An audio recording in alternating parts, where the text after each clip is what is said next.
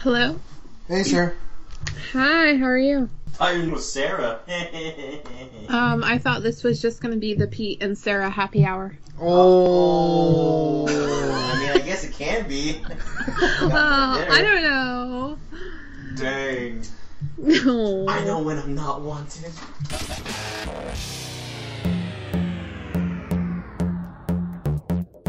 Movies, TV, Blu-rays. If somehow you're consuming it On the screen with your eyes then you'll hear it on Scene and Nerd. Here are the hosts of Scene and Nerd, Casey, Pete. and Matt. with a little help from Casey Franco. And Sarah's here too.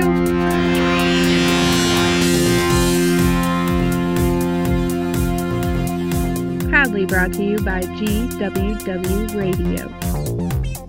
Welcome back to Scene and Nerd. Well, it's been another crazy week of our favorite CW shows Flash, Arrow, and Legends of Tomorrow. And tonight we're going to be talking a little bit about Civil War II, seeing as that we've all seen it now and we can share some of our opinions on it. But let's just get into some introductions. I'm your host, Pacing Pete.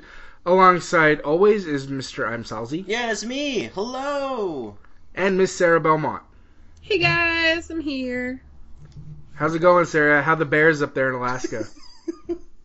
Well, I'm, I'm counting. I've so far seen three, all on the side of the road, not like in my. I, I'm worried that I'm gonna like go out my front door one morning and there's gonna be a bear like on the d- porch, so I can't go to my car and go to work.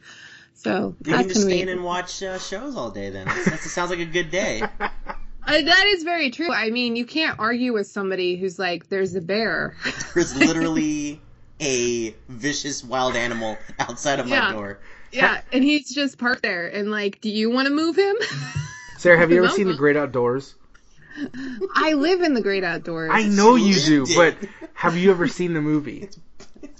It's not coming to mind at this moment. Oh well, no, it's it's a it's a old Dan Aykroyd and and uh, John Candy movie. I know where you're going with this. Yeah, and and there's a scene where they come out of the, they're either at a restaurant or oh no no no they they so they take their kids out to uh, this kind of lookout where you know you can park and look at the stars and you know and and and bears come up and they don't attack them but they go after their um, their cars and and they they think that by throwing food at them it'll scare them away and it actually brings the bears to the point where they're sitting on top of their cars and they drive off with the bears on their car. on top of the car. Yeah.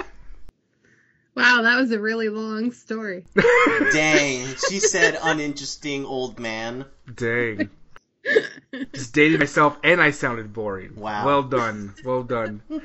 I'll see myself out again. all right, so let's just get into this week's shows. Um, all right, so let's talk about Legends of Tomorrow. Let's just get off on the, the saddest part of this. We're gonna show. start with that, Pete. We're gonna start with the saddest part, man, because we lost one of the coolest characters on this show, probably the coolest character Really? on this show. What? Fun's for my job, Pete. I totally didn't even mean to do that too. sure. would you say he's the? Would you say Leonard Snart is the coolest character, Sarah? I would say he is the character that I've been invested in the most. yeah, So, a lot. A lot of people Yeah, been saying that. Hundred percent. Um, does this make you, Sarah? Does this make you want to watch the show less now?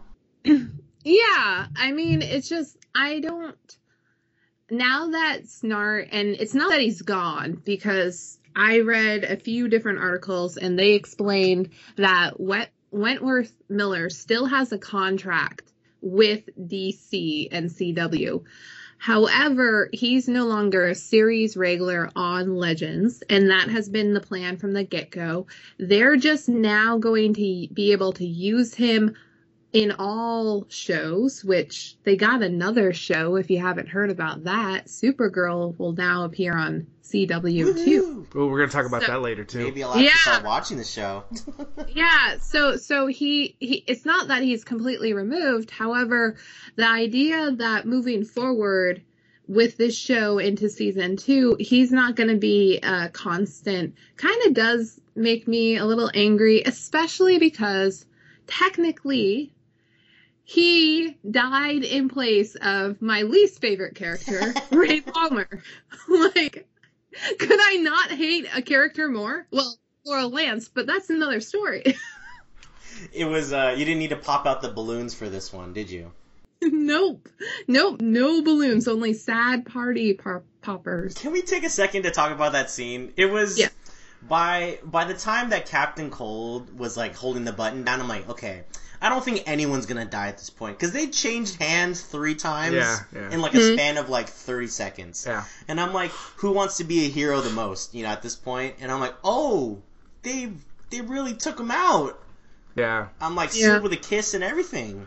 Well, I, I kind of got spoiled because, of course, I'm on Twitter just like Yeah. during Wow. that whole time. I don't know. I haven't learned yet. I actually unfollowed the writers' room because they they live tweet East Coast, and Yeah. I, I can't do it. I'm on Twitter all the time. no, it's it's it sucks because like I I totally had that moment taken from me because I saw people tweeting about it and saying that was my favorite character and like I already knew who they were talking about. Were Like, they busting out the Sarah McLachlan already? Just- yeah, like they're totally like playing the sad music and and I didn't even need to read the whole thread of the conversation. I just I knew immediately who they were talking about.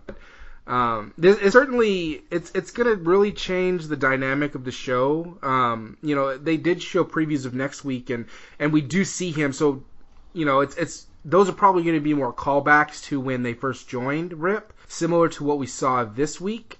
Um, which, by the way, did anyone catch the Back to the Future reference in the very beginning of the show? I didn't actually. What was it? and Back to the Future 2, right? So, um, you know, Marty, like, Marty from Back to the Future 1 time Yeah. travels back. Right. And then Marty from Back to the Future 2 is like, I'm back from the future. Oh, it like, happened, like, right yeah. each and, so, and so I totally thought of that when Jax, like, Jax before they Yeah. left, left, and then Jax from the future came in. See, I just took that as just like a general time travel trope. I didn't think of that as like a reference I- to yeah. thing. But I, you know, not a thing about, it, I can't think of another show or movie that did that same Yeah. scene. But I don't know. Maybe Back to the Future is just synonymous with time travel now. I just I call it a don't. Am, trope. am, I, am I reaching, Sarah? Do you think that's right? No, I think you're spot on with that. And I really liked that opening. I thought it was cool and fun and interesting. I didn't expect it, um, but I thought that was really well done. And then the rest of the episode happened. Yeah. Yeah. Um. Because, I mean, what are y- what do you guys think of like this Oculus and this idea that the Oculus, I guess, control seals destiny, so to speak? Like, I got lost. I got lost in Destiny. Well, it, it, it, well, they certainly, you know, gave off this impression of, of uh, you know, free will, which they don't have, according to this Oculus thing. Right. Um, you know, and and and you know, it all it, to me that was the big reveal. Obviously, this is like the big show before the finale. Um, but I I I, I kind of liked it. I thought it was very Matrix ish. Um, Yeah. and Lost ish. Uh, but I I don't know. I I, I like the reveal that you know there's more to it than just Vandal Savage. I think that's what I kind of liked They about it. opened up the world beyond just the baddie. Yeah, like you know, cool. and, and you know, we've been talking about this for a long time. Like, is this going to go beyond Vandal? Like, I think, I think as much as we like Casper Crump, like he's done a good job, Mm-hmm. you know, it, it can get a little stale. Yeah. And, and and the nice thing about shows like Flash and Arrow is they can take breaks from that and give you like a villain of the week type thing. What I like about this is, isn't necessarily a villain of the week type thing. It's more of like opens up more about the Time Masters, and it it's still it still connects to what Vandal's doing, but it's something separate that you can Right. that kind of adds a, another layer to the show. The only thing though, my biggest issue with that was a little too late. Um, this is the first time we've heard about this, right? Yes. So, Yeah. you know, this goes into world building for, especially for a, f- a freshman year for a show, is you want to establish the setting and what's at play here, and having it a week before, you know, the finale. Maybe that's in an effort to, s- you know, swerve the audience, or I don't know, maybe they just didn't have any time to put put it in now because they want to talk about more characters than the actual universe that they exist in, you know, beyond just our own, you know, natural history. Um, but I was like, oh, th- th- conveniently there is a machine that prints out fate. Now let's go break fate and let's be all that we can be, GI Joe. Um, Right. It's not really world building if you destroy the world that you built in one episode. Yeah, it's like, oh, here's the thing. No, it's taken away from you. Yeah, yeah. Oh, we defeated the thing. Okay. Where is this going? I and you know to that question, I don't know what they're gonna do for the finale because okay, yeah, you gotta remind me then. How did the episode end besides just everyone being hella sad? That's not thing. Now you know it's it ends with Mick going like, "I'm ready to kick Savage's ass." So now that they have the universe and their own fate out of the way, let's go kill Vandal Savage. I don't know. I'm not Well, a writer, but it seems a little confusing to me as an audience member.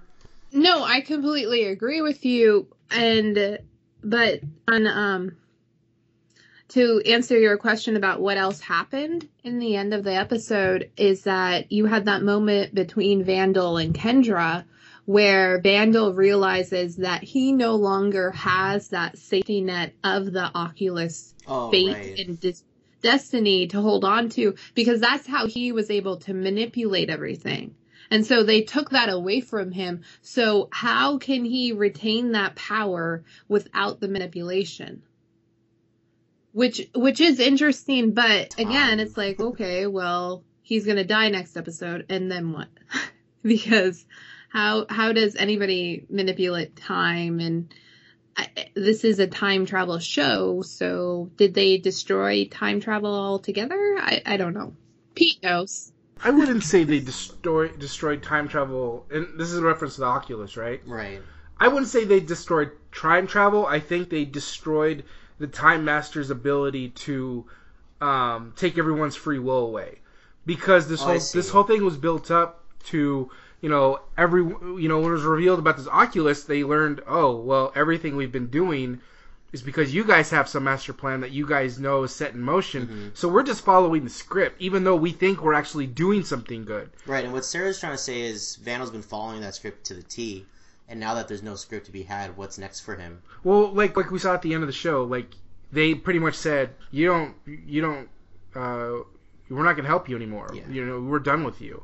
So I mean, pretty much that puts Vandal goes from being this powerful guy to just like lone gunman who doesn't have any help. Well, he still has like a time machine or ship, excuse me. He does, yeah. So he he said, "Was the line? I'm, I'm not gonna conquer the world. I'm gonna change the world, or whatever it is." Something like that. Yeah. So like, what is he gonna do? Just go around time and just like trying to help his former self?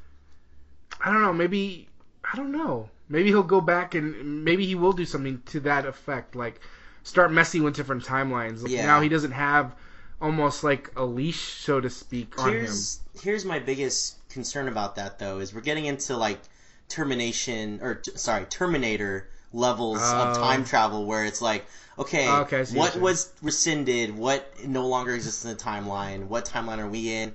We're just doing like bunny hops backwards just trying to help out our former selves who's helping our former selves. And when are we going to get stuck in a loop you know? It's it's um maybe that's a credit to the writers where we don't even know what's going, or maybe it's a discredit to the writers that we don't know where they're Yeah. going with this. So Sarah, what do you Well- think of that? Do you want to see Vandal mess with timelines in the past, or or even like his self, like like become a become a device that makes things even worse than what they already are? Isn't that what's what he's been doing the whole time? Well, I yeah, mean, but but granted, he he's you're suggesting that he the second season Vandal's still going to be around, yay, and then sarcasm, and then he's going to go back and start even taking it one step further to where he's also altering these events when he encountered Rip. like the season one events. Yeah. So it's like season two will be moments like we had in the opening where you saw Stein and Jackson fight and then St- um, Jackson from the future comes back. That could be interesting. My question is if we care enough to see it. I mean, that's sort of what Pete started us off with since we lost Captain Cold, who was one of the more substantial characters in the season and I- think I would argue probably brought a lot of the audience over to this show because Yeah. we saw him on the Flash. Mhm. but now that he's not there, is that does it does it make you just want to be like, okay, well, I don't know if second season I'm going to return to it. I probably will if we talk about it, but still, I don't know if I'll be excited about it. Well, I mean, I think, and here's here's kind of where Supergirl I think comes into play is Supergirl. Sorry. yeah, like it's by the way, if you didn't hear, she's coming to CW. She's coming home to the Berlanti verse, um, and uh, and and I think having something like this, like Supergirl, adds another dimension that the that you know the Ledge can can do. Maybe they open up breaches. Maybe they can figure out ways to do this, where they can jump through the multiverse. Yeah, just not like just or not just this Earth's timeline, but Yeah. ones. Yeah, I mean, this is, I mean, I don't know if you guys want to tackle this now, but one of the big discussions about Supergirl right now, the, the specu- speculation is, is are they going to have some sort of crisis event where Kara's Earth or Kara's Earth and and the Earth of Flash, Arrow, and Legends Right. all merge into one Earth and and they combine so that we have um, we have everyone on one Earth. I will say right now, I don't want that to happen. Mhm. I At least like not right now. yeah, at least not right now. I like that Kara is on her own Earth. Um, and my own, my biggest gripe. So my biggest, one of my biggest complaints about Supergirl this season was the fact that um, Superman's there, but we never see him. Never see he never. I'm not. I'm not saying he has to help out every single time. Um, but whenever they communicate, it's like through like AOL Instant Message. It's like Pete, that doesn't exist anymore. I'm making fun of them. okay, sorry. Okay, so how much more frustrating would it be if they combine these worlds and Superman does interact with Barry, doesn't inter- interact true. with Oliver Queen, doesn't interact with the Legends group? I mean, how can you have like a huge event and not have Superman a part of this universe? So, Sarah, let me ask you first. What do you think about that? I think. Uh oh. um, I I I'm kind of excited to see Supergirl. I want to see like the CW treatment of Supergirl because I I didn't really watch the first season that much, especially in the second half of it. So I'm kind of interested just to become more familiar with her character and see how much of a difference it is going to or there, there's going to be going from one network to the other.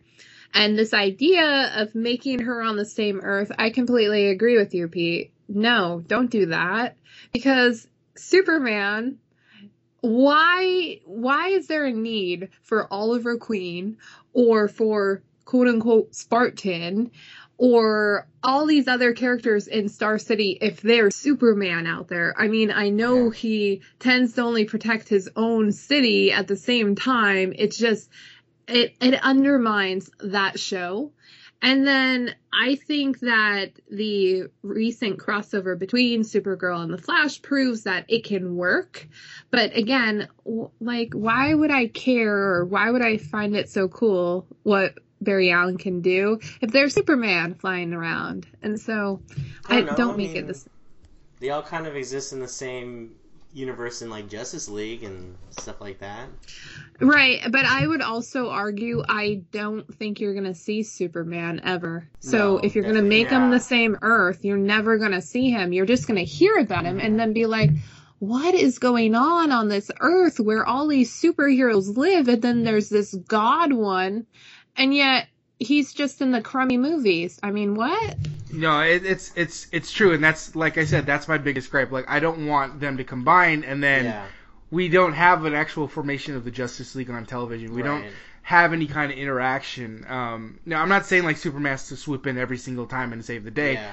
because that would that just that'd be lame. Um, No, you have Supergirl to do that. well, see, so- that's the thing. Like I So- like like I said, that was one of my biggest fr- frustrations was having Kara and Clark interact on a Mhm. text messaging level, and you never really saw him outside of.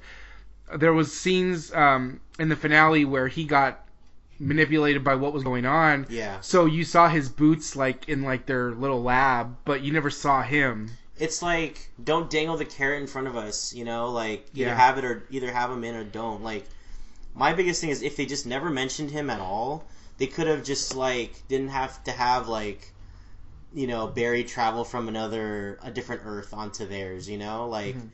they could have just You know, my my thoughts are they're just never going to mention Superman ever again, and they're going to retcon her into the same universe as the Berlanti shows, Yeah. which would be the easiest, and it would also be the most lazy. So that's why I thought of it.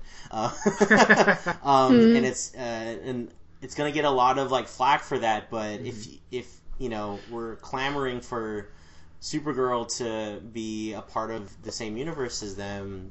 Other, you know, the alternative is that Crisis on Infinite Earths, which I don't think the audience is ready to have yet. No. There's not enough established characters, I think. It'd Like bet- A-list That that storyline would be better as a movie.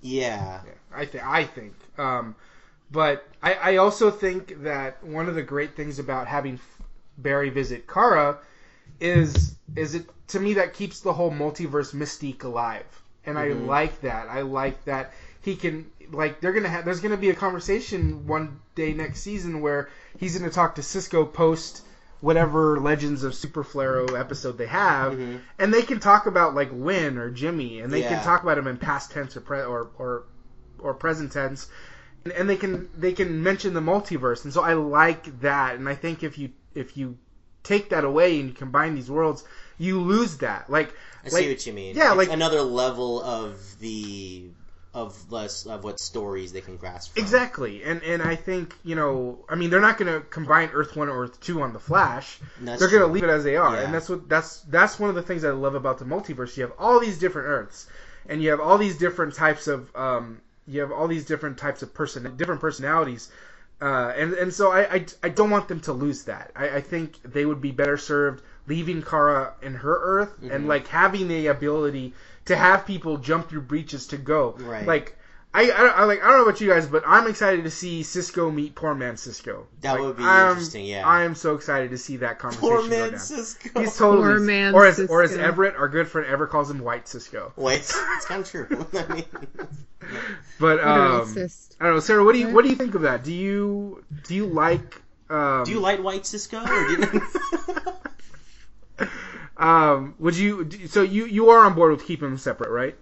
Yeah, I'm on board with keeping them separate Earths for now and not muddling the waters right now. I think there's I don't I don't know. Yeah. Next question. wait, wait and see is definitely Yeah. a good course of action. Yeah, it, will be. I mean, that's all we can do. Yeah, that's right? all we can do, pretty much. We're not in the Oh, writers' oh, room. now we're I know what I producers. wanted to say. Like, if, before, Pete, you were talking about this idea that on Legends second season, they could also explore the multiverse. hmm My issue with that, though, is we we get in on the Flash. Like, I feel like one of the negatives of Legends this season is this idea that we've already gone through season one of The Flash and they handled time travel so well that to then go on this adventure with all these other characters who you're like familiar with but not completely invested with, following all these stories, going through time travel and dealing with time travel, it's like I've I kind of already have my show that meets that. So then for the second season to sort of compete with the Flash season 2, I'm going to be watching it and be like, "Well, who's Jay Garrick?" See, what we don't know is Captain Cold is Jay Garrick this whole time. you take it back right now. How do you feel about him now, Sarah? I don't like it. My emotions. Oh my gosh. break Um, my heart, Matt. You just break my heart. That's what I do here. So I get paid the big bucks, you know. you know, it's funny. Like we're we're jumping off topic, and that's okay because there was a lot of news with Supergirl joining CW. But I just feel like I don't I don't know. Like outside of of Leonard Snart, of losing him, Captain Cold, um, it just didn't it didn't seem like me to to me there was a whole lot going on outside. Well, Jax came back. Um, I, it didn't seem to me like much story progressed. Like there was a little bit more to. Well, we learned about the Oculus, but I mean, I, I really didn't feel. I don't know, Sarah. What do you think? Did you feel like there was much progression in this episode leading into the season finale? Not really. Well, I mean, I'm going to go back to the scene between Kendra and Vandal. Mhm. He's now weak. And Yeah. so you set up your season finale and make your villain weak. Like then it's like okay, it's it's the build up episode. I think part of the reason why it didn't feel like a lot of stuff happened was because in the build up you sort of were thrown this other this idea or this concept that you didn't even know was at play before now. Right. So it was focused all this intention to give you this new toy and just take it away from you. So it kind of was like, what what was the point of that? But then the point is to make Vandal weak so that next episode they can quote unquote defeat him.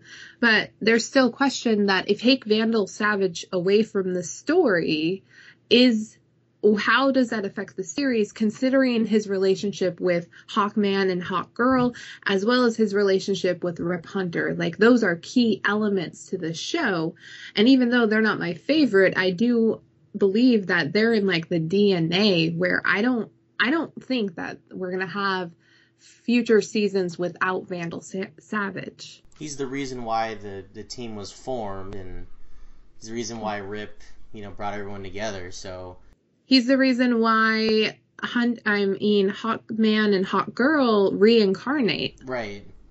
So once they kill him, they go back to normal. Right. Are they dead? Because they're like Yeah. hella old now. What are they fighting? Because like Kendra's whole storyline is like my destiny has already been planned. But wait, the Oculus is destroyed, so that's not true. No, it is because she was cursed. See? Confusing. Yeah, there's see there's there's fate and there's destiny and there's and there's two reasons for us Which to are live. synonyms for one another. Exactly, but they're not. but in are. this case, they are not. And then, while as one is gone, the other is still at play. We think. So, And so yeah. basically, you'd be better served slamming your head against the wall because you might get more progress that way. See, what I'm trying to say is, we we just for some dumb reason of duty, we're gonna watch the finale. It most likely will suck. I hope not. And maybe all these answers will be questioned, and then we're gonna go in lukewarm into a season two, not knowing what's going on with the with obviously the audience favorite character gone. I mean, I know that was like destined at the beginning, but I mean, it's all part of the plan, right? I mean, that's that's fate for you. Oh, Yes, man. the I, Oculus is still working in the writers' room or something. I, I hope that they do resolve. I mean, it's it's totally set up where there's going to be a million questions after the finale, and it's it's it's kind of disappointing. But I hope not. I hope there's a clear vision of what we're gonna need to see in season two. I- because we are left with so many questions now. I know, and Sarah was like Sarah was talking about how Vandal's weak right now. Vandal's very weak, and, and that makes for a kind of a a, a poor setup for a showdown when Right. you have your strongest villain now completely weak. So we'll see. I don't know. Um, I hope there's a resolution. I hope we see some Captain Cold flashbacks because we all gonna we're all gonna need our fix as- after what happened this week. So How great was that exchange though between uh, Canary and Cold though? that's and he's great. like thinking about me, thinking about you, thinking about me and you, and, and she, Just- she you're could have been like, "No, bro. wound. Wait, what?" Like you're just rubbing salt in my wound. Right. I know he's not coming back. She even They're kissed not him. gonna be together. They're not gonna be a you and me and a me and you and they took it away from me, guys. The calculus. oh man, calculus. You know we should talk about the calculator. Oh, hey, what a segue! Like that? Pretty good. Let's talk about the return of the calculator this week on Arrow. Still the lamest villain name on the planet. We got That's calculators right. all over the place now, guys. There's a calculator on my phone. I can. I'm, I just opened it right now. So look, this is a villain in the DC universe, Pete. One plus one Oh. equals two. That's why we don't call him that. We call him by his real name, Papa Smoak. Papa That's Smoak. Papa That's true. Papa Smoak. Ten times better. He Yeah. sounds like a gangster. totally sounds like some like hip hop or like No, I wasn't even going. I meant like I'm talking about like uh like. No, I was talking about that. Oh, okay. I was thinking like 19 whatever Chicago with the fedora Oh hats. God, that too. Yes. Uh, Sarah, what did you think of um, Felicity basically telling everyone, you know what, we got to put all that anger towards him, we got to put it away. He's got to join the team. He's got to help us defeat Darhk or get these warheads or all of them except one out of out of range of killing people. What'd you think of that this week, sir? I really loved this episode.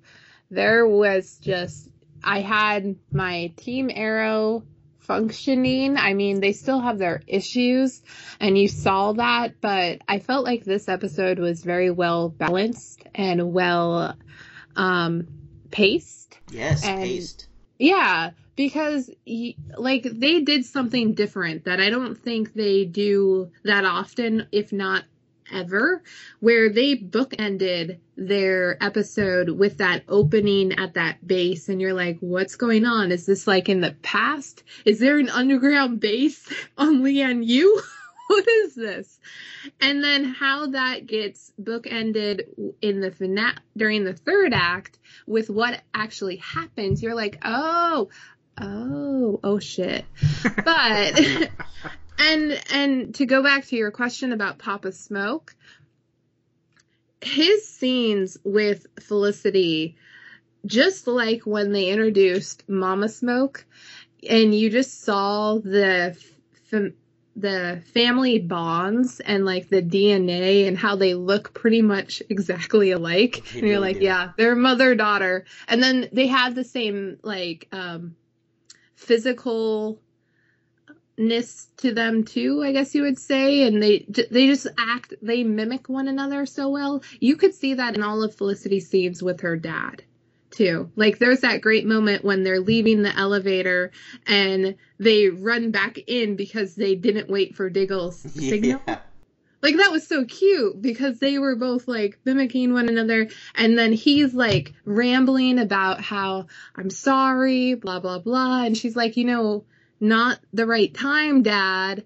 But he has that word vomit that she does too when she's nervous and trying to work through a problem. Like she'll say things that are inappropriate too. So you just saw that and I just want more scenes between Papa Smoak and Oliver. Please. I just need it because that conversation that they had was not earth shattering and I want more and I want something else. You know, it, it Oliver and, and uh, what's his name, Noah. Yeah. Yeah, Noah Kuttler. Noah Kuttler had the moment when uh, you know Noah's trying to help them and, and working at the computer and and they're talking and I'm wondering does Noah know who He's gotta. he's because because he just kind of that was a very I felt like that was a very kind of cryptic Nod. conversation they were having. Oh, like yes. I was like I feel like Noah kind of was trying to feel him out a Mhm. little bit Yeah. during that conversation. I was like, I'm thinking the whole time, does he know that's Oliver? Like he's got to know that's Oliver, right? Yeah, like they don't know that he knows, but he doesn't want them to know that he knows. You know? He knows that we know Yeah, that they, they don't know. Had a friends moment there. Um, Oh yeah, you did. um, but I that's know that's what I was thinking. What's that, Sarah? Nothing. That's what I was thinking though. Um, but but you know, let's talk really quickly about the island flashbacks because um, they're starting to make a little more sense now with the idol and Mhm. and you know what it does to what's I can't even what's her name I can't pronounce her name the girl that's with Oliver on the island Taiana. Taiana. Um, what did you guys think of uh, Sarah? What did you think of how she started to absorb powers from the idol um, on that very last flashback scene? I think I know you've written about it. Well, in, in I I didn't actually write a review of this episode. However, last week there was a moment when I think Oliver was quote unquote under magic training. I'm going to call it that. and he was fighting against the darkness. Sorry. Just sometimes when you talk about these shows, it's just bizarre. Huh? Is it, are, are you are you air quoting? Is that why you're pausing a little yeah, bit? yeah. just like, uh, it's just, it's just very bizarre to hear yourself talk about like these situations. And you're like, yeah, this is a real show, huh? Interesting. And we have strong opinions about it. And and they show a scene with her absorbing the powers. So I kind of knew it was coming. So that's why this week I was like, Okay, thank you for telling me that that's what was going to happen in the previous episode. I what else is new? Now, is Baron dead? He's still alive though, right? Yeah, he's. I don't think anything. Yeah, I think he was alive. That He's not can't dead. die. So, my whole n- desire to see him in present day can still happen. Like they haven't taken that away from me, right, Pete? Not yet. No, no, no. Not yet, but they will. But they will because the writers Shut up, hate Mike. us. want us to suffer, and stew in our hate. I don't know. Yeah, so I, I didn't really think that much of it. I what would be really crazy though is if because I still I still see no, this is getting into a different territory, but what if in the big finale this season like Diggle or Felicity or even Thea gets a hold of the idol Ooh. and then they also go down that path. And so next season, you have Oliver trying to find a cure for that darkness. Well, here's the funny thing about that. You this is funny. It's interesting you bring that up. Next, they, the preview for next week's episode shows Thea almost like fully manipulated by uh, either Malcolm or she's taking the pills that Yeah, that under tho- some kind yeah, of, uh, she's under some yeah. kind of control because there's a scene that they show from next week with Oliver trying to rescue her and she starts what looks like is going to be a fight between them. Yeah. Almost Right. as if like something brought out the bloodlust in her again. Yeah, or or maybe she really is like manipulated, and and and to to your point, Sarah, maybe she is the one that gets manipulated, or she she's the one that gets taken over by the idol. Man, Thea's been cured by so many things so many times this like whole She- series. She has.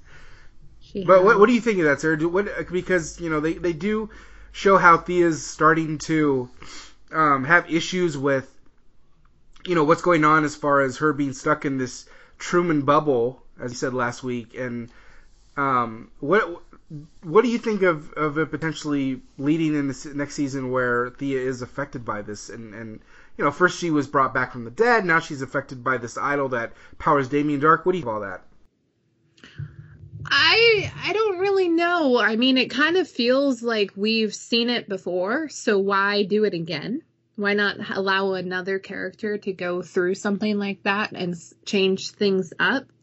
That being said, Thea's always gone through this and come out the other side just to become a stronger character. So Right. if mm-hmm. depending on how it's executed, it could work or it could fail. And which brings me to Anarchy in this episode or Lonnie Machin. I don't know. I, I, I kind of feel like I'm a dark and twisted person or something, but I really like Thea and uh, Lonnie. I know he You're calls shipping her. them? Are you that what you're shipping say? them? You know, I don't even know if it's shippy. I just think they're very interesting on screen. Like her You know ever he since calls her Roy, mama, right? huh? you know he calls her mama, right? Yeah, and I was trying to get to that. I mean, I I'm know sorry. that that is very bizarre that he calls her mommy. At the same time, if you just delete that or just redact it from the record, Matt, just do Never that. mention it ever again. Yeah, just rewatch that scene and just redact the fact that he calls her mommy. And if you take everything else that he says, it's really interesting because there's a lot of um, subtext in what he's talking about. And I like that line he says to her about, you don't need another man messing with your mind. Because, yeah, you could look at that in him referring to her current boyfriend or Malcolm. Because Malcolm is always screwing up Thea's mind. I mean, he he- kind of brainwashed her at the beginning of season 3 even. So she's always been under the influence of other men and I think they were trying to make a very feminist point in that whole scenario. I don't know why they included the mommy part, probably to remind you that he's a psychotic villain. At the same time, I just I feel like those two characters I, I I like the fact that this season they've really built their arc together and I hope that they continue to interact in later seasons because he was introduced at the beginning of this season too. So it's kind of nice to see him still hanging around and causing problems. And even though he's set up to, like, this is Arrow's show, you kind of feel like Speedy now has her nemesis. Potential ally. Potential Yeah. Yeah, her Captain Cold, if you may. Oh, well. Rogue, if you may. Matt. Matt's No. like no. No. He's no Captain Cold. First of all, the name Anarchy doesn't make any sense to him because he's just revenge guy. But She he's her rook, if you if you know what I'm saying. oh, no. Qu- Queen to the Rook is that what you're trying Yeah, to say? yeah, yeah. And he's Mhm. trying to castle her a little the bit. bush who, who got canceled this week? I was gonna peace. say Castle got canceled. Do you get it? Do you get it? I got No. it. I got it. He doesn't, and you know, us just kind of talking about it, we're almost like little pawns in the whole situation. Just Oh moving man, us about on the board. these puns are not gonna end. No, um, trying to work Bishop into there, but I don't. I think that's that's that's treading on thin ice right there. That's Never training on X Men right there. oh my god! I didn't think about that. Well played, Pete. Thank Well you, played, thank you. Yeah, yeah, Very nice. um, oh Real gosh. checkmate right there. yeah. Yeah, there, yeah, there you go. Checkmate. Checkmate. I didn't even think about that. That's a good Is one. that the next like villain? No, I have no idea. um, Which Earth did uh, Smallville occur on? I Earth 172. I don't know. uh, um. Oh gosh. Um. What else happened in this week's episode? Now I'm.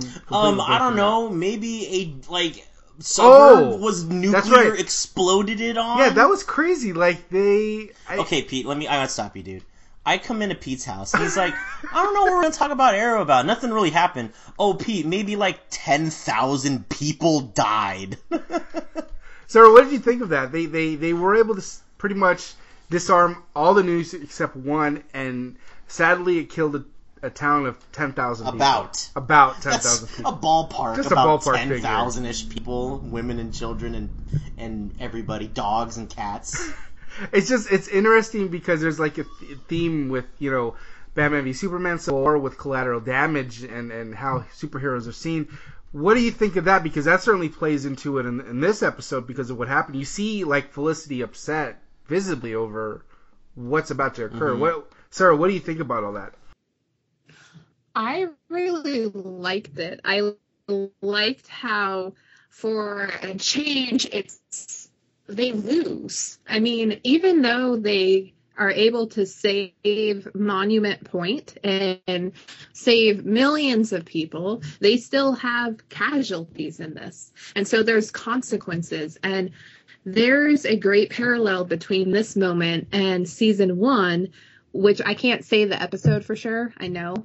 But it um it's this scene between Oliver and Felicity right after somebody that they're trying to save ends up dying. And she's really upset about it. And he's trying to explain to her that you know sometimes we just lose. Like and you have to accept that.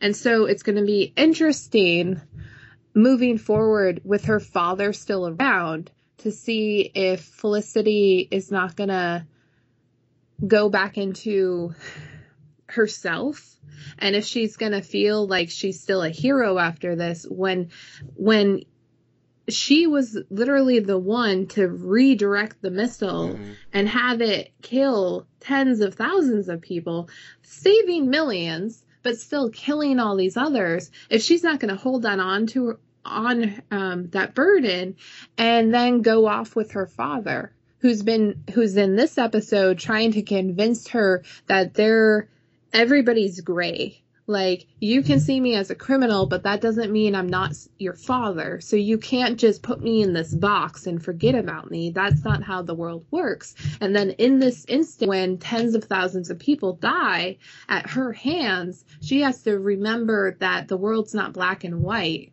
and that she did also save people at the same time. It's just the casualties. So I just felt like this episode was basically saying Sarah was right. Felicity's going off with her father at the end of this season. She's gonna be like super hacker when she comes back. I don't know. She's gonna be I like rogue hacker. Well, you think Yeah. it'll be like She uh, lost her company. I mean, Yeah, that was another thing. I mean, she she had a lot taken away from her this episode.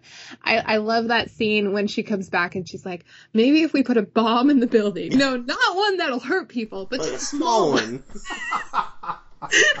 that's that's like the, the the train of thought of this battle hardened Felicity. And I was like, yeah, just a little tiny little bomb, but it won't hurt anybody. Right, right, But a bomb nonetheless. so right.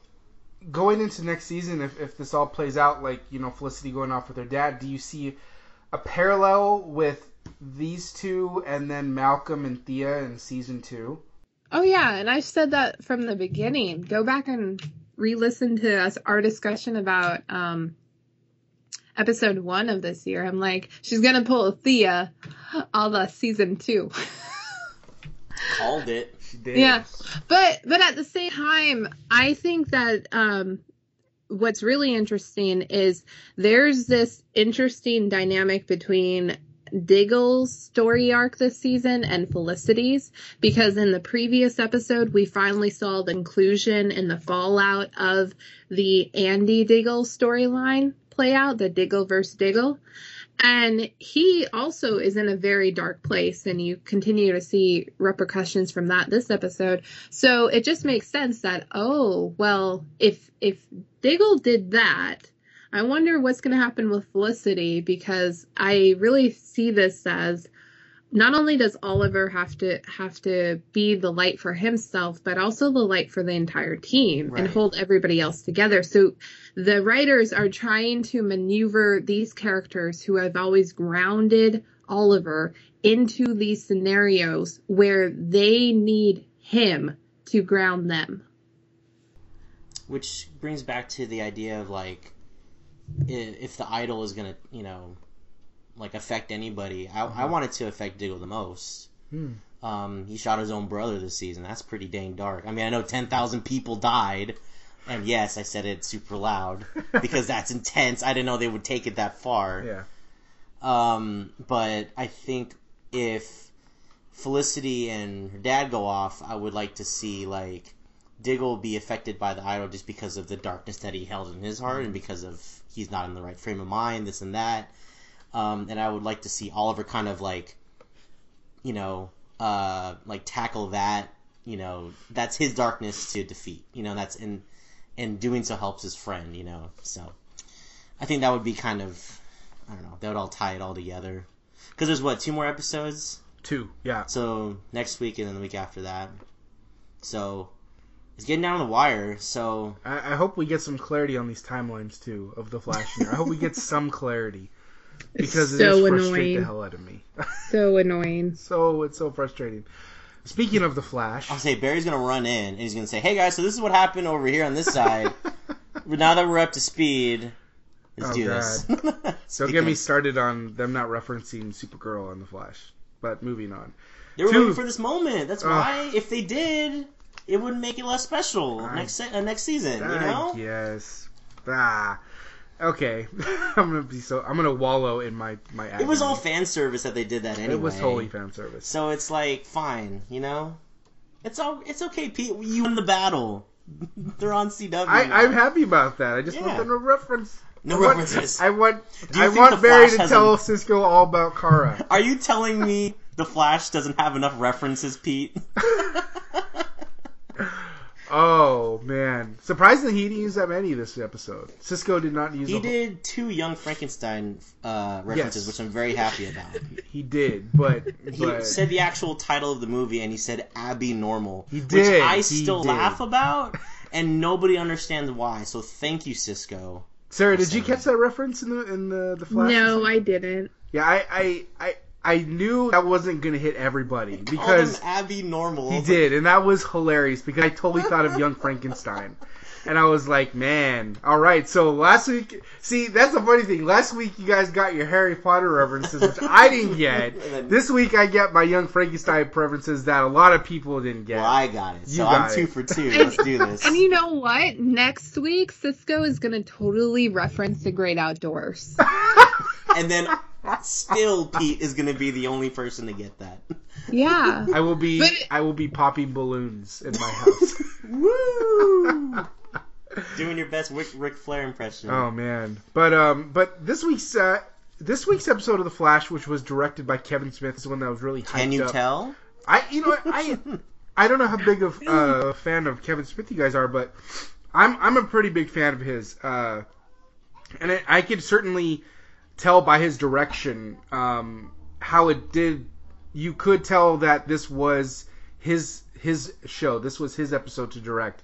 Um, a lot of that to me, it, I don't know if you guys felt the same way, but things felt a little differently to the uh, about the characters to me. Like Iris acted much differently to me than she did the whole season, in my opinion. Explain what you mean by different. Like, what is a Kevin Smith direction trope? Um, I, I like think delivery, word choice, both. I think it's delivery. I think it's delivery because I and let me use this example. Like Iris to me seemed a lot more free flowing. She seemed a lot more um, willing to take risks, whereas in the past she wasn't as like, oh, I'll, I'll do it. Like I'll be the bait for I'll be the bait for this guy. almost literally said, "Fuck it, let's do this." yeah, I don't know. I mean, in a Kevin Smith movie, she probably would have said, "Fuck it, let's do Yeah. this." Sarah, what did you think of, of Kevin Smith directing this episode of uh, this week's Flash? I thought it was fine, but to go back to Matt's point, I couldn't really. It didn't make that much of a difference. Like I come from watching Mr. Robot with all the direction, amazing direction there. So to me, it just it felt like a good episode. Like the directing didn't deter from the storytelling. So I guess that's good.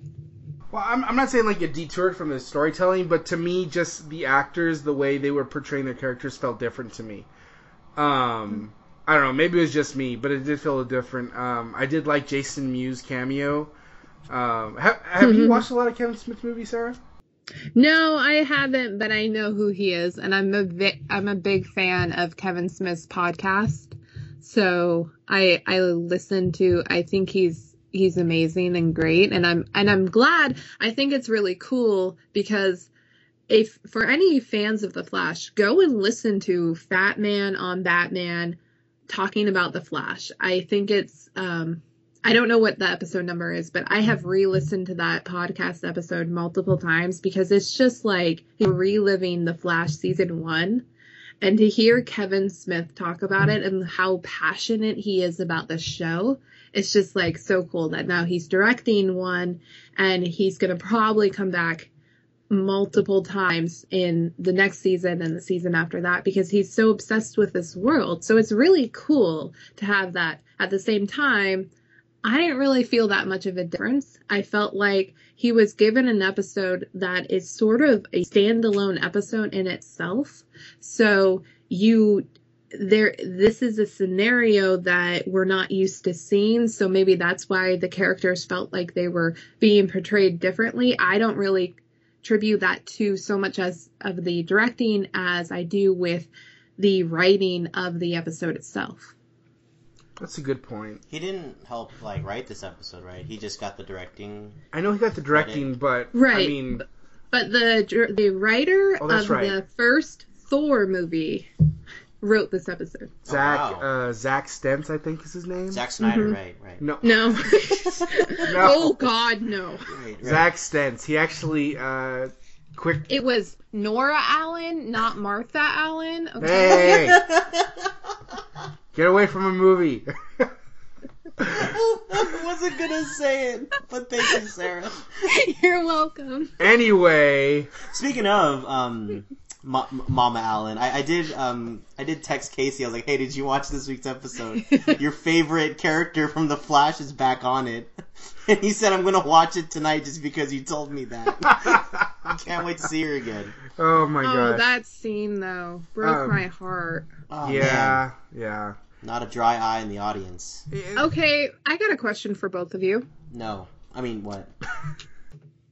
So, in this episode, Barry encounters the Speeds Force multiple times, but in different variations variations. So we first meet Speed Force a la Joe, and then Speed Force a la Iris West, and then Speed Force his father. I'm missing his name. Henry. Henry, Henry Allen, and then finally his mom.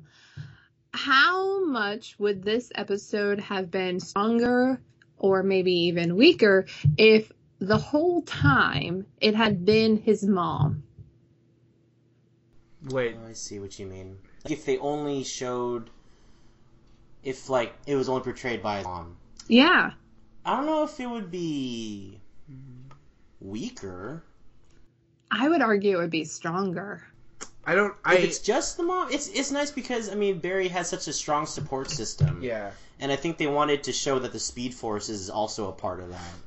I think they would have overdone it if it would have been like Cisco and Caitlin and and If everyone had a turn. everyone had a turn. I think they were smart to keep it at Joe, Iris, and and his mom Yeah. and his dad Yeah, because those are the four most important important people in his life. yeah, Mhm. Um, and I can understand your point, Sarah. Like, I think it would have been interesting if we just saw Nora, but like Matt said, he's got such a strong support system in, in the form of Joe, Iris, the dad, and his dad, His name is Henry. Henry, Henry Allen. Um, but it, it just, it just, it made sense. Like, I thought it was kind of cool because he had a different reaction to all of them. He was like, Mhm. "Oh, you're, this, I, oh, this isn't Joe. Oh, and this is Iris. This is where we first kissed." And Really- Go away, see- Speed Force. You're not my dad. Right. See, that's where I would argue that he had the same reaction to all of them, and then it was his mom, and he had a very different reaction when it was her. I think that would made. I think that's what made him more powerful, though. True. it was a build up. Yeah. But also, something that bothered me about this was I don't know. Uh, it feel like in a few weeks ago we were talking about one of the episodes right after they returned from Earth 2 and I, there was that scene where Barry broke down and he was talking about how all this has happened ever since he went back to try and save his mom. And I I mean, even though I really like that scene, I still felt like it felt out of place in this season. And I would also say to me, this episode as a whole kind of felt out of place because we're, this season is about Zoom and Barry Allen. And so I kind of am missing the, Zoom has nothing to do with Nora Allen's death, right? So the fact that we keep bringing her up kind of is odd to me because I felt like season one we had that closure. So why are we still going back there? And it just, I, I don't, it feels odd, I guess.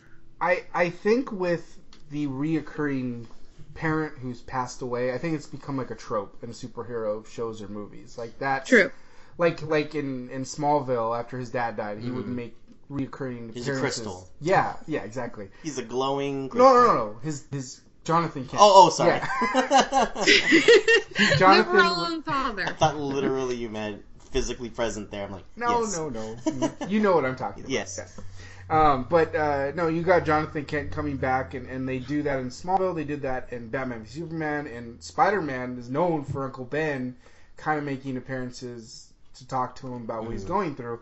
Um, and you know, I, I guess I can understand the frustration, but I kind of like I, I to me when you see a, a dead parent show up in in like a superhero thing, it almost kind of grounds them and it brings them back to you know who they are. Because if, remember when this is all happening barry could have just jumped back with cisco.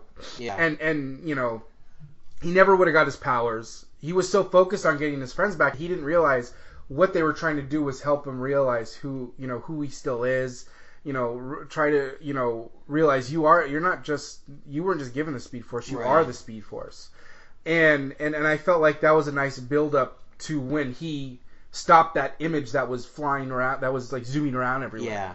um Zooming around. Yeah. Nice. pun intended. Um, uh, but but you know, I, I thought that was a nice build up, and so when it happened, like you saw him like he has a suit on again, Yeah. and then you had that really cool scene where Iris is the one, not Cisco, in that little breach, whatever it was. I kind of have an issue with. Uh-oh. Continue. Okay. Okay, but but you had that nice moment where, um, and this is what I liked. One of the things I did like about the episode, um, where, um, and I do like about the overall. Well, I I kind of like how they're leading it too, which is Iris and Barry finally getting together. Yeah. Um, and, and you had that moment where you show like like how Oliver refers to Felicity as you know, um, remember like in a, uh, was it last week's episode where he had that fight with Darhk and and he finally did start to utilize his power more Yeah. because of Felicity. Because everyone's magical now. Exactly.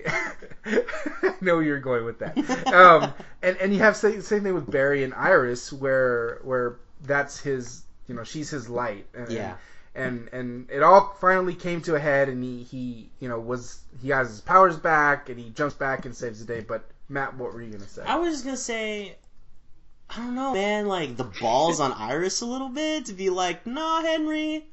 Yeah, I know you're his dad and all, but But see, love of his life, real quick. I'm gonna pull him back. But see, that's what I mean by these characters took Yeah. chances in this episode that they don't normally Yeah. take.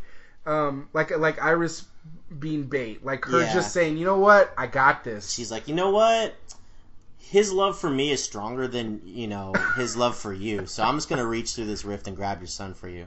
What, I mean, Sarah, Maybe you- I'm jaded in that maybe I think this, the the love for a father is stronger than like for potential love interest.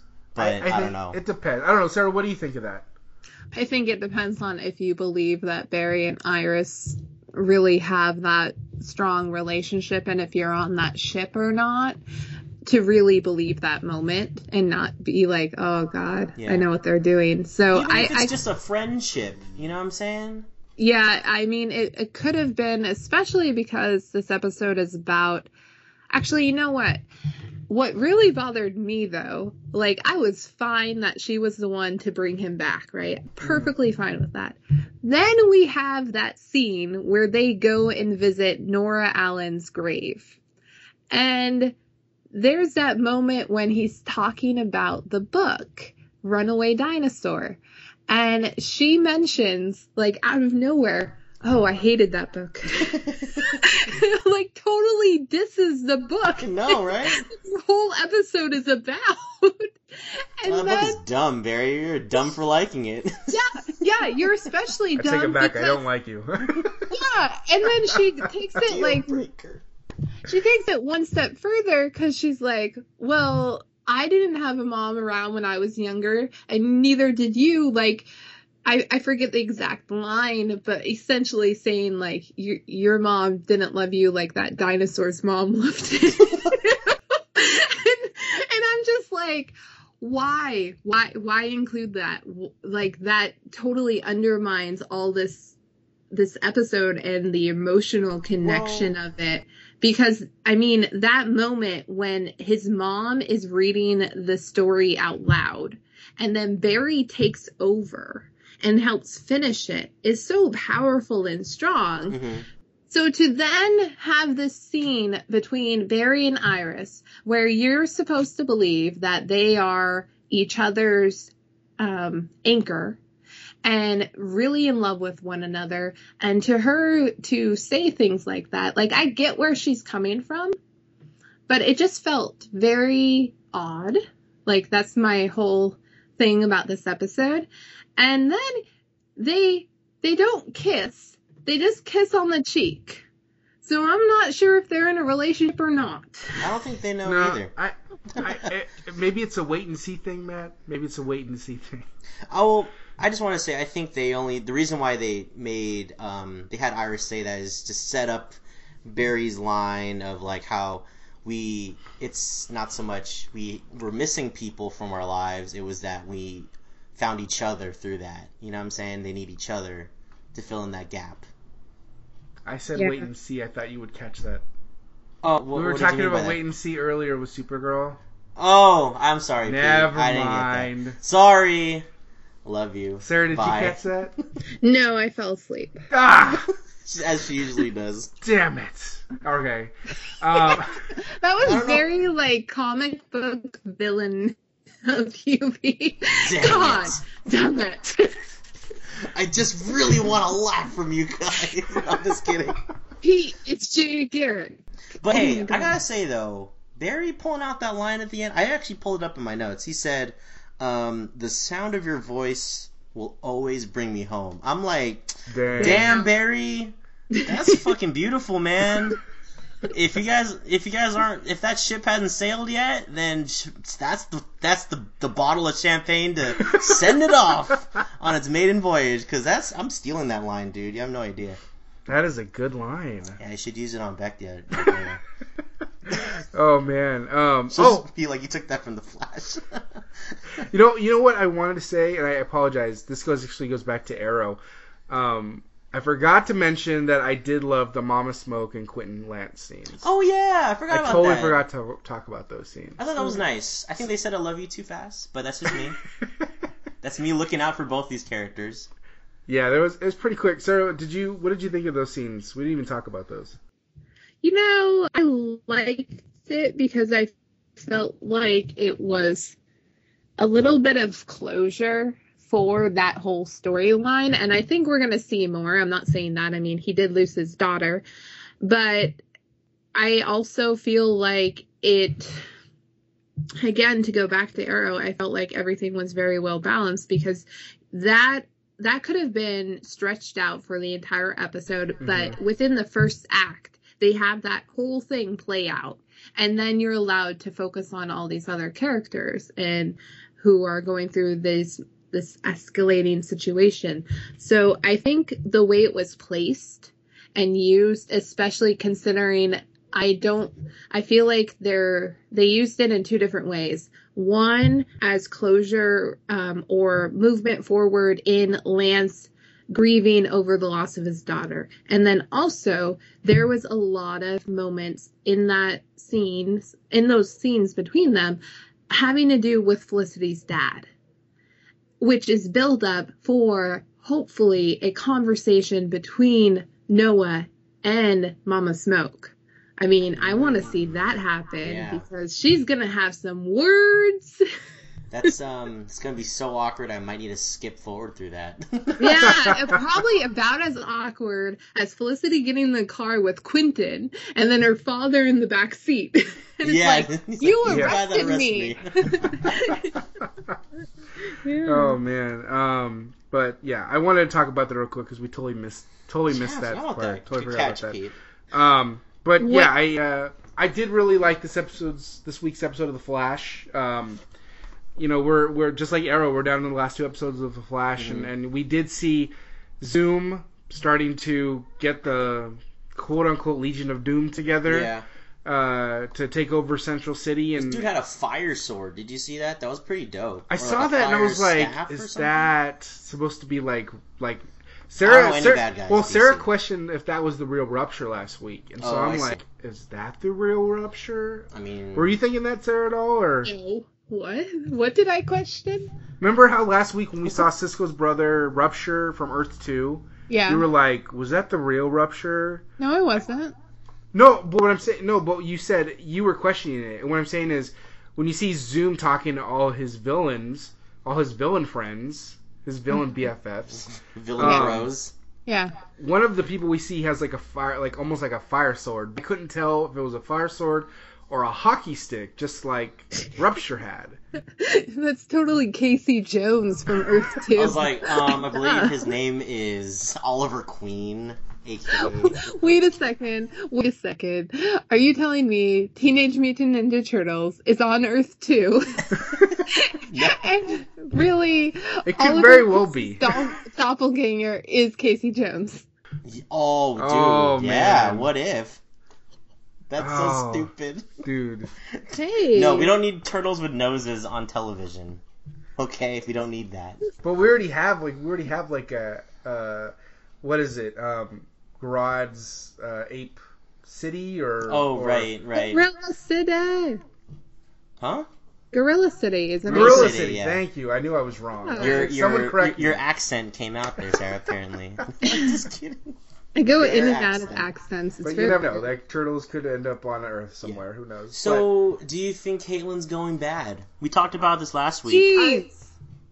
But I don't think she is. Sarah, do you think she is? I hope so. Just do it. Just do Sarah it. wants her to be Killer Frost so I bad. want her to be killer. Oh, you know, oh guys, how have we not talked about this yet? That scene between Joe and Wally was hilarious. Oh. When he's like talking about Oh, drop the mug. He's like, well, we're gonna have this conversation. Your body's going through change. Yeah. That was funny. And Iris was like, she was if she was in a chair, she'd be sinking in it. You know what I'm saying? yep, yep. Which, okay, so Wally doesn't have his powers yet? I would say no. Barry or- hasn't touched him yet, so we'll see. Yeah, no kidding. Oh god. Well, well, here's the thing with that too. Like, I know Wally was quicker to jump up than Jesse. Yeah. Um, but I I think it could be a thing where I get it. you got you like that. Um, he it could be manifesting inside him. Like it could be something that is slowly taking shape. And see, that's what I mean with like last week. I was saying how um, you know we're probably not going to see these things happen until next season. I think it's a Mhm. little premature to think just because they got hit during that particle accelerator like mini explosion It happened right away. it's gonna happen right away. I don't think it's gonna happen right away. If anything, maybe Jesse might see something from because, like Iris said, she kind of went through similar things that Barry went through when Yeah. he got hit. But uh, but she but you know but she woke up. So I, I think Because it's pretty. Barry is magic. Barry is magic.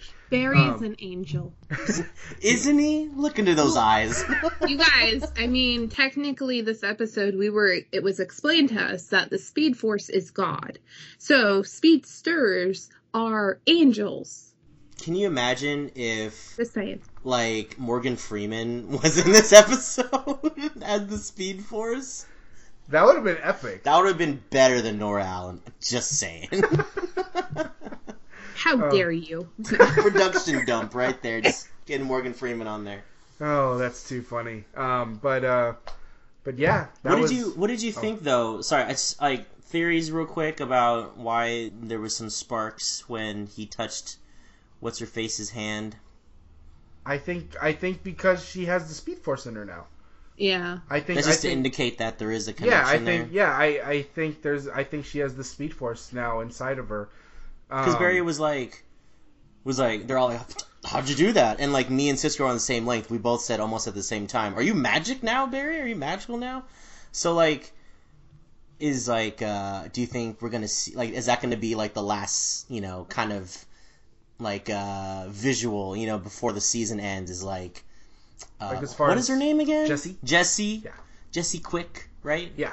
uh, they're referencing that Jesse is going to be like just for some reason just running off hella fast, and it's like boom, season three. She could be. She could be. You know, they haven't said who's going to be returning to the show. I think we can pretty much guess who the Mhm. obvious people are going to Yeah. be back. But um, there hasn't it hasn't been said who's going to be on as a regular that hasn't been on before. And I Mm-hmm. think Jesse has the chance at that, or she gets her powers at the end of the season, hmm like she realizes, and then she goes off on her own. How fun would it be though? This is just me thinking how cool the shot would look. Is if like Barry for some reason between now and the season finale just high fives um, Wally, and then like it ends with them like all realizing their powers, and then they all like have a race at the end, and then that's how you get into season three. That'd be kind of cool. They're like race you guys to Star City, and then they're like sure, and then it just shows that they all have the, the powers, and then That'd be cool. that sets up a season three. It's like a whole Flash, a speedster team. It Is that could- too um, weird? I, I think it's Would you cool, rather they have like I, a hang, uh, cliffhanger? I, I think they're gonna have a cliffhanger. I think that's I think that's one of those things that's always kind of obvious. Is there's always a cliffhanger. Um, to Do me, like a race happy. like that, yeah. Well, uh, no, something like that is is potentially could happen, but it's more of like an end of an episode type thing, not a season. A season, fina- yeah. finale Gotta thing. hang on for the Yeah, yeah, yeah. Because Maybe a Killer Frost turn would keep us over for a season. I know three. Sarah would go bananas if if if we saw Caitlin turn into Killer Frost. That would suck. Only thing that would make sense. But my question to you both is is Henry Allen going to survive this season?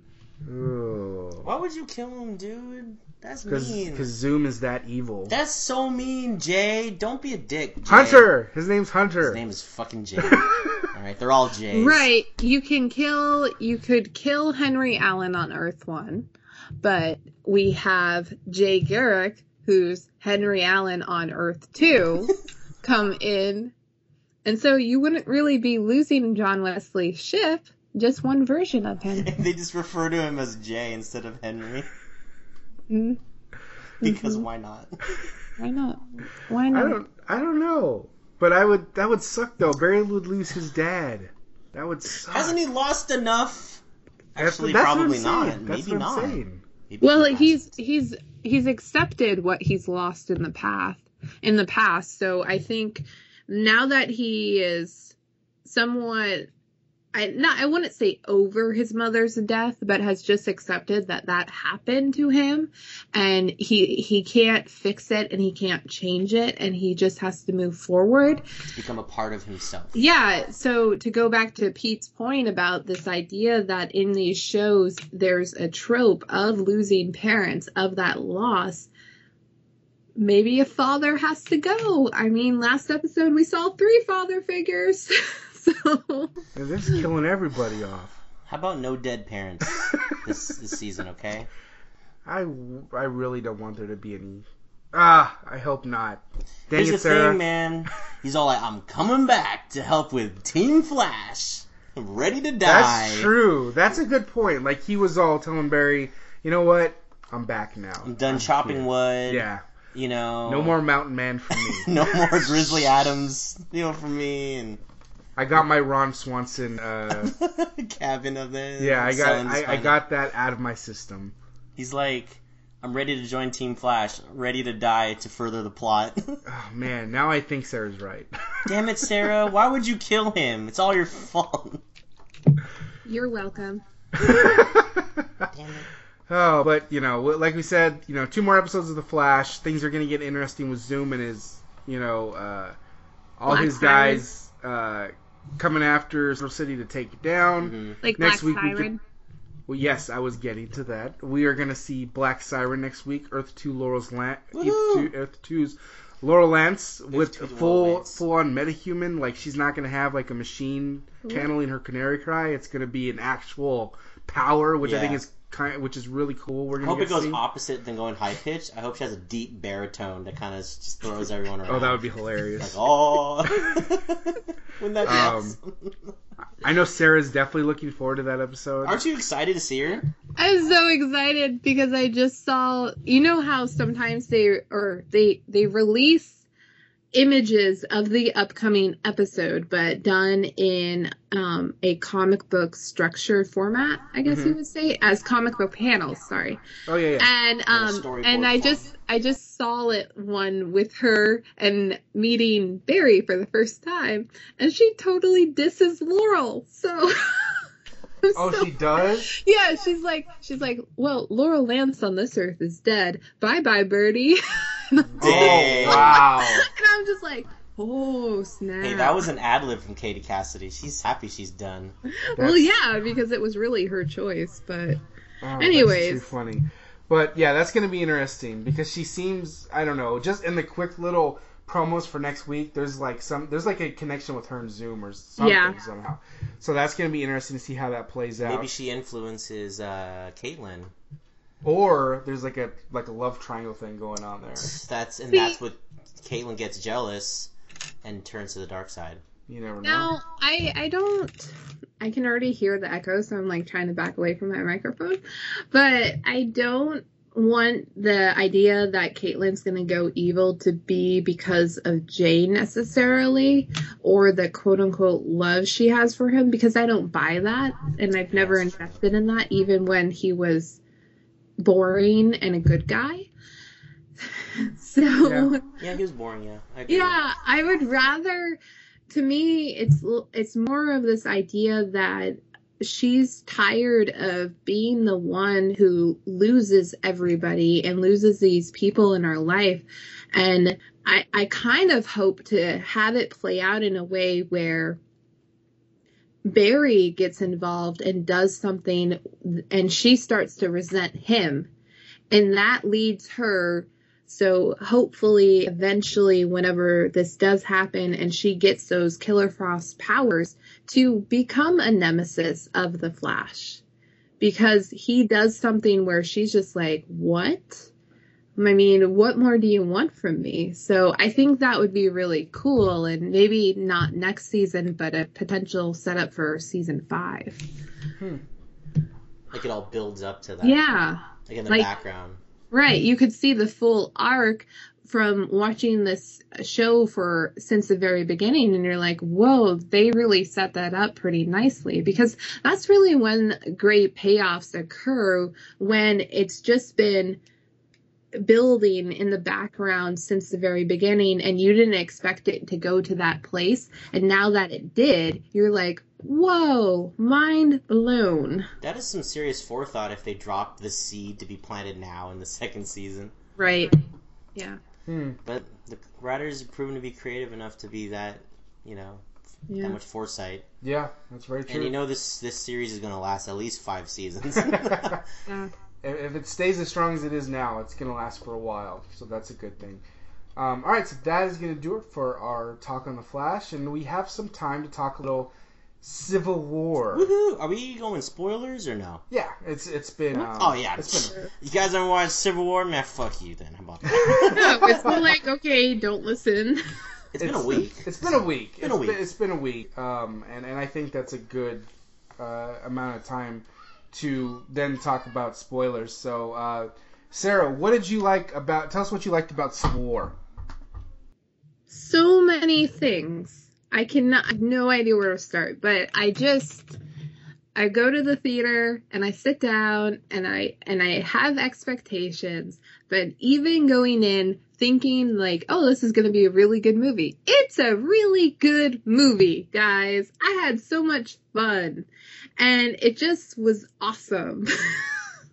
Did you Did have you a hear favorite? any of that? Did you? Yeah, oh, we got it. Did you have a favorite character? Favorite scene? Well, I mean, there's the airport scene, of course. And then I I've always been a Spider-Man fan because growing up I used to watch The Amazing Spider-Man on TV. So I'm very familiar with his story and I and I adore him even though like the movies have gone down since 2000. Um but I still really like his character and Tom Holland did such a good job, but everybody knows this. Black Panther surprised me. Yeah, I was telling this to Pete. Probably the most surprising character that I really like. Right. Chadwick Boseman Yeah. knocked it out of the park. Fucking that it. accent that he uses, okay, it's so freaking hot. I was gonna say, do we need to start fanning the laptop? I, I feel What? just getting warmer in here. and and I heard like and, I, and then after I watched the movie, I listened to an interview with him, and he's talking in his regular voice, and I'm like, wait, that's an accent, and he just create. And then I found out that him and the actor who plays his father in the film both got together and created that accent for Wakanda, and I thought that was so cool, and I can't wait to see the movie because his character they they introduce him in such a way that is integral to the overall story between Steve Rogers and Iron Man that you almost don't see it coming because you because he's on his own adventure in this like side story but it's a part of the overall story so it's just it just was a well executed film Yeah, I, I'd say Black Panther for me stole the show. Like he, he was awesome. Like the fighting sequences with him were awesome. I mean, you know, I love Bucky, but he he owned Bucky. Like Pretty in much all, did, yeah. In all their fighting, like I mean, just I, he was just. I mean, he even could hold his own and look like against Captain America. I I was see- like, you saw the shield getting flapped around, like you know, like, something like a little. he even chip, yeah. clawed it. He Yeah. clawed it. He marked it, dude. Th- That's that's the uh, vibranium. But where does it come from? Wakanda. Wakanda. Who's from Wakanda? Black Panther. So it totally makes sense. Um, so I thought that was really cool. Uh, Matt, what did you like about Civil War? Um, I really liked how you know battle lines were drawn going into the movie. Are you Team Captain America? Are you Team Iron Man? What fandom are you from? You walk into the movie theater, and you know, for me, I walked in Team Cap. You know, America, yeah. And then I'm like, wait, no. And I started leaning towards Team Iron Man a little bit. I'm like, that makes way more sense. That as a civilian, maybe these superpowered people should, you know, have someone to, you know, keep them in check. And then it's like at the end of the movie, I'm like, okay, I don't know what to believe in anymore, you know, because, you know, you're so heavily invested in all these characters that you, you know, they're like your friends at this point. You know what what their motives are. You know that they're all good people and they all believe in what what they think is right. And and um, I like how I walked out of the theater not knowing like what side I'm on. I'm still thinking about if I'm in that situation room where they're talking about having to sign the accord or not. Um, if I would sign it or if I would not, what would I contribute to that conversation? So what I'm trying to say, guys, is I'm actually really boring, and I liked all the political stuff in this movie. well, see, I would argue that this movie, there was that going into it, we knew that these two characters would have ideology differences Right, in how to be a hero. And so you saw that. What you didn't expect and what really delivered was the personal stakes attached to these ideology differences. Because at the end of the day, that final showdown between Iron Man, Bucky, and Captain America is because of the I- the fact that Winter Soldier killed Iron Man's parents yeah, in cold blood. And and that moment when um RDJ is just like, I don't care. He killed my mom. like and he didn't say Martha, he said my mom. Pete is uh, punching something right now. Currently, Because he already knew. I'm so he's sorry, uh, Matt. he's his head just went right through the wall. In my defense, Matt is totally direct messaging me all of these puns to say on his behalf. What? No, I'm not. Pete's looking at me like, "You traitor! I was your friend once." and then you killed my mom. No. Martha. Um, Man. yeah, I thought like, yeah, I didn't, I didn't know what was at stake going into this movie besides the state of the Avengers. It's like, oh, they're all gonna be split, or well, I thought what they're gonna go with is okay, they're gonna all fight over what they want to do, sign the accords or not. But then some big baddie's gonna come in. They show the UN, hey guys, this is the reason why we formed. Yeah, yeah. Fuck you guys, we're gonna just go do it ourselves because you guys can't decide whether or not we should fight them here or there or what in outer space.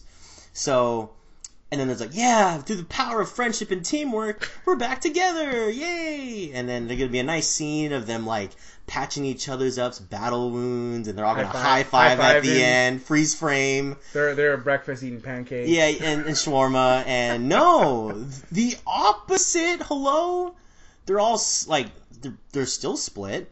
Yeah, like and, and- Half the team's in Wakanda in a, in a giant panther like fortress, which is probably the coolest thing ever. yeah, that was pretty Uh, cool. besides an entire city of gorillas.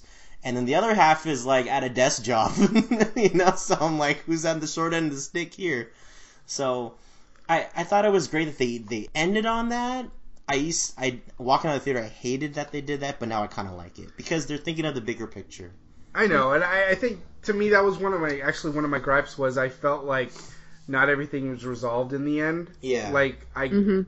I, I, like I'm like okay, so who, who's on the Avengers still? Who signed the accords? Who didn't? Because even there's that moment when after the big airport scene, uh, when when Bucky and Cap are getting away, um, when Black Panther's after them and. And Black Widow's actually the one that, whereas when she was with him, Mhm. she was then stopping him. But she does tell Black Panther, um, she does tell him, um, "I told you I would help you find them. I never said anything about bringing them in." Right. So she's split. So yeah. it's like she has her own agenda. yeah, and and it's like you know, and and credit to Black Widow for like hanging with all her friends as much as she could. She's the real hero. She yeah, she she was like on playing the fence as much as you can Yeah. without turning her friends in. And Yeah. and she did a good job of that. Um but but that was probably my biggest gripe was was I felt like nothing got resolved except well, we, we found out that Bucky under mind control killed Tony's parents, but yeah. but uh but but the whole this whole thing was built up because of these Sokovia Accords Yeah. and and you know because of the superheroes having their super strength and, and being able to do things and and and the, the whole thing was them being regulated but then like what happened because Cap then still, as Matt has put it, he's he's almost like a vigilante still Yeah. because he did break out everybody that was in that ship Yeah. um, and took him back to Wakanda. So, so that was my de- deal with it because you know, like we were talking about it earlier, and, and you still have to build up Infinity Wars and, and all the other movies coming out, Right. but but then you still, to me, this is going to kind of linger because. Are, are they going to be cool when they fight uh, together, or are they going to fight and, and, and be like, well, I kind of trust you, but I don't? Like, it's gonna be like a kind of a stand. like- Maybe these standalone movies are gonna, you know, take care of those relationships Maybe, like a yeah. few at a time or something. maybe, maybe. But I mean, I, I know I just said I liked how they ended like that, but on the other hand, the reason why I didn't like it walking out was like Captain America: Winter Soldier was such a great movie just Yeah. as a movie, and that's what I think that I'm starting to worry about with these movies. It's like they're thinking too much ahead, and they're not thinking about the present movie. Like, just create a great movie, and we'll come back to watch Mm-hmm. it. You don't need, you don't need me to have. You don't feel. Sorry, let me try that again there shouldn't be a need to set up other movies within a movie so much so as you can't let things not resolve at the end of the movie. Does that make sense? No, no, it makes perfect sense. Um, and what I liked about The Winter Soldier is such a great standalone movie, but if you're invested in a world outside of that movie, you're you enjoy it even more. And I was hoping they're going to do that same thing again in this movie, but it seems like it's setting up just the introduction of mysticism into Marvel, Yeah, no, I mean, and and you know, which is an awful no, no, no, no, it's not awful at all. Like I still, Yeah. I still really liked the movie. Yeah. I still enjoyed it. I still had fun. Like Sarah said, I, it was You got a giant. yeah, you got Mark, oh, Mark, almost said Mark Ruffalo. Whoa. Whoa. he had a giant. Oh shoot, what's his name again? Paul Rudd. Paul Rudd. Yeah, yeah, you had Paul Giant Rudd. Man. You had the whole airport sequence was fine. Um, but I think you're right. I think the worry with Marvel movies going forward is are they going to be so focused on setting up the next batch of movies that Yeah. they don't focus on uh, Or the are they current is, movies? Like is all of them in service to the one big Avengers movie? You know what I'm saying? Mm-hmm. And I don't really like thinking that they are. Sarah, what do you think of that? See, I felt like this movie was Age of Ultron apology. You know what? It pretty much was. I think you're right. I think you're Yeah. right. Minus Thor and Hulk. right because i i agree with you there is worry about marvel especially after age of ultron that they're focusing way too much on the big scope of everything and the spectacle and not concentrating on just telling a good story with movie by movie because you have this large slate civil war i have to disagree like I really liked Winter Soldier. I still I still remember watching it and being impressed by a lot of different aspects of that film. At the same time, I could have like that that story to me felt very cookie cutter and paint by number. Like I knew what was happening, never knowing Winter Soldier before, and I'm just like, okay, this why is everybody so impressed with this? At the same time, Civil War, I was just totally enthralled with everything that I didn't see a lot of probably the the moments that I should have predicted coming. So I I just was fully entertained and that's why I going coming out of it, I think this is probably my favorite Marvel movie so far. And I feel like they did set up for future movies like Black Panther and Spider-Man Homecoming so well that I didn't find it to be a negative. And this idea that the ending, you didn't get a resolve. I think I would have been pissed off if there would have been a resolved, considering you're building up for two and a half hours this big showdown. And if these guys all of a sudden make amends by the end of it, well, that kind of is lame. Like, what about consequences or repercussions? I mean, Marvel's built this universe that is a TV show, but a cinematic TV show. So I'm waiting for the next installment. And part of my desire to see that next installment is because they left it open ended. And I know that in the next installment, there's going to be like, we also got word that Robert Don- Downey Jr. is going to be in Spider-Man: Homecoming, which is pretty cool. So so now we're able to see in Spider-Man a little bit about him processing what just happened, knowing that that Steve knew who killed his parents and didn't tell him, and also about all the fallout from this movie. So you're going to get a little bit of that in the next Spider-Man film. And then you're going to hopefully in Infinity War Part 1 going to see a larger resolve from that because of course you got to introduce a villain like Thanos to finally say, "Boys, put your feelings about your mom behind you and just move forward." And dad. right? and dad. Mom and dad, but mainly your mom because he didn't say, yeah, but he killed my mom and dad. No, no, no. He said, but he killed my mom. That is true. That shout outs to the Mama's Day, you know. I guess, exactly. yeah. That's a good point. Um, I can see that. That actually answers my next question. I was going to ask you guys, since you said that your you think that's your favorite Marvel movie. Yeah, what what did you?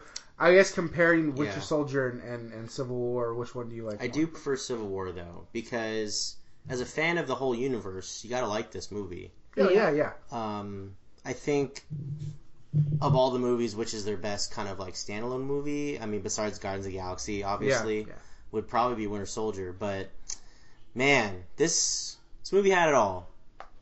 It it played the serious notes, what like serious enough. hmm Um, they didn't want to go full on DC EU like cry about your mommy and punch each other for five hours and you know like at each other for two and a half hours. They didn't want to make it that dark, obviously, but they they played the notes just enough to make the stakes you know high enough and.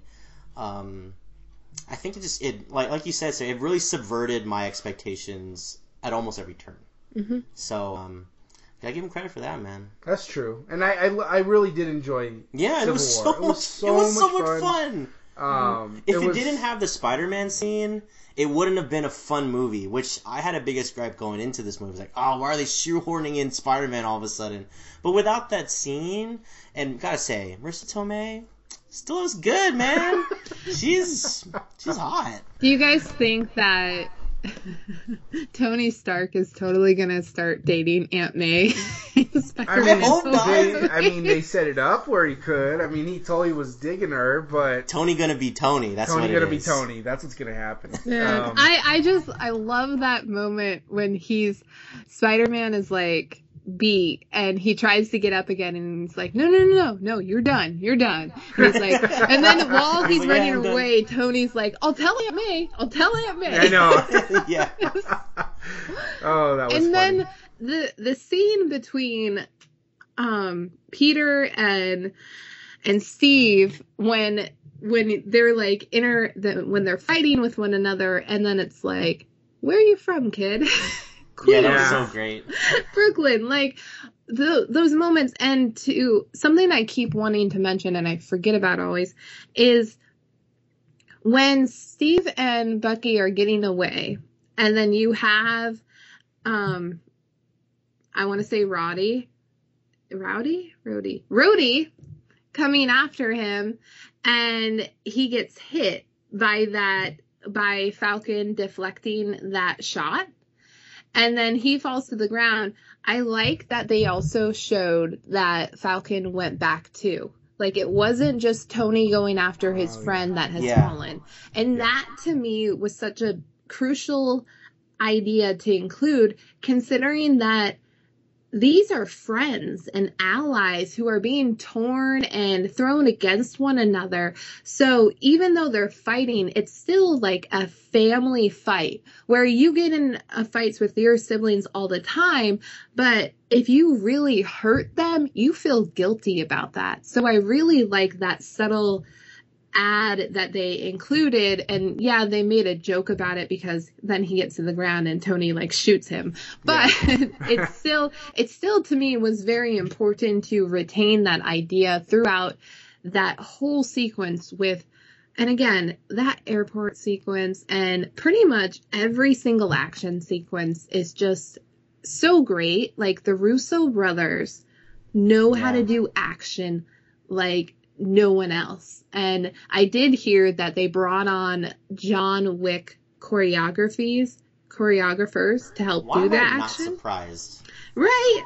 So, but see, that just tells me that, okay, maybe it's not all them, but they're smart enough to tap into talented people to bring on mm-hmm. board to tell these stories, like the right people, because these stories in the wrong hands, we see how that, that works out. So, Well, all I can say is if you ever met my siblings, you'd never pick a fight with them. So I have never picked fights. Well, um, I, I, you know, yeah, you guys all make good points. Civil War was great. I, I really loved it. I thought it was good. Watch it again. Um, I think I'm, gonna going have to. to. I think I'm gonna have to watch it again. Um, only because I think I still barely put Winter Soldier over it for me. Um, but it's close. Um, In but- terms of like how it affects the overall DC, or sorry, ooh, excuse me, the MCU, um, they're pretty much pretty dang close. They are pretty in, close. in terms of like, if anything, more in Civil War. But yeah, yeah. Well, I mean, I think because everyone referred to Winter Soldier as a game changer. yeah, Um, and I wouldn't say that about Civil War, but it certainly raised the stakes of, of everything Oh, in it the totally MCU going did. on. Um, but yeah, so um, so yeah, that was our our mini Civil War talk uh, because it was awesome. And I uh, talk about this movie for like two hours. know, we just scratched the surface, man. Just scratch the surface of that, but. Um, but yeah, if you haven't seen it, go watch it. And if you haven't seen it, I, I I'm not sorry we spoiled it for you because we just warned you not to listen to this part of the podcast. Um, Watch it again, guys. yeah, go watch it again if you if you've seen it. You've seen it two or three times. Go see it four or five times. So, um, all right. So that is gonna do it for our show this week. No Um, classic picks. oh yeah, yeah. Go ahead. Okay, classic picks. Sarah, go ahead. Wait, wait, Matt brought it up, so he has one. Oh, you have to start. Let me think. So my classic pick, the reason why I want to bring it up is because I don't know if I ever pitched this, but damn it, guys, get back into pro wrestling, okay? it's it's like it's on an upward turn right now. It, it's been crap for a few mo- uh, years apparently. I just got back into it this past year. Um, I'm mostly following WWE Mm-hmm. and NXT, which is their development league. But if you don't have the WWE network, at least get it for the previous pay per views. You can relive the Attitude Era that everybody was all a fan of. You all know it. The Rock, Attitude was the best. Austin 316, the McMahon family values, all that stuff like that. So, um, and uh, if you're not really, if you are interested in wrestling and you want to talk about it, definitely hit me up because I need to know where you guys' heads are at. I'm just getting back into this in this past year, and you know, it's a continuous cycle. There is no such thing as a season when it comes to Yeah, WWE. that's a good point. So, um, I need to know backstory. I want what I need to know what you guys think. I've been just diving into like wrestling blogs this past week, finally, and um, I am like pretty like dang back on the on the wagon. So, um, at least watch WrestleMania this past year. It was kind of a shit show, but at least it kind of sets up some of the storylines moving forward that are current. Yeah. Um, yeah, it's only nine ninety nine a month. Thanks, Matt. Are you getting paid by WWE? No, but I should. uh, Sarah. So I don't know if I've ever pitched this before, but the UK, UAK, or UK version of Skins.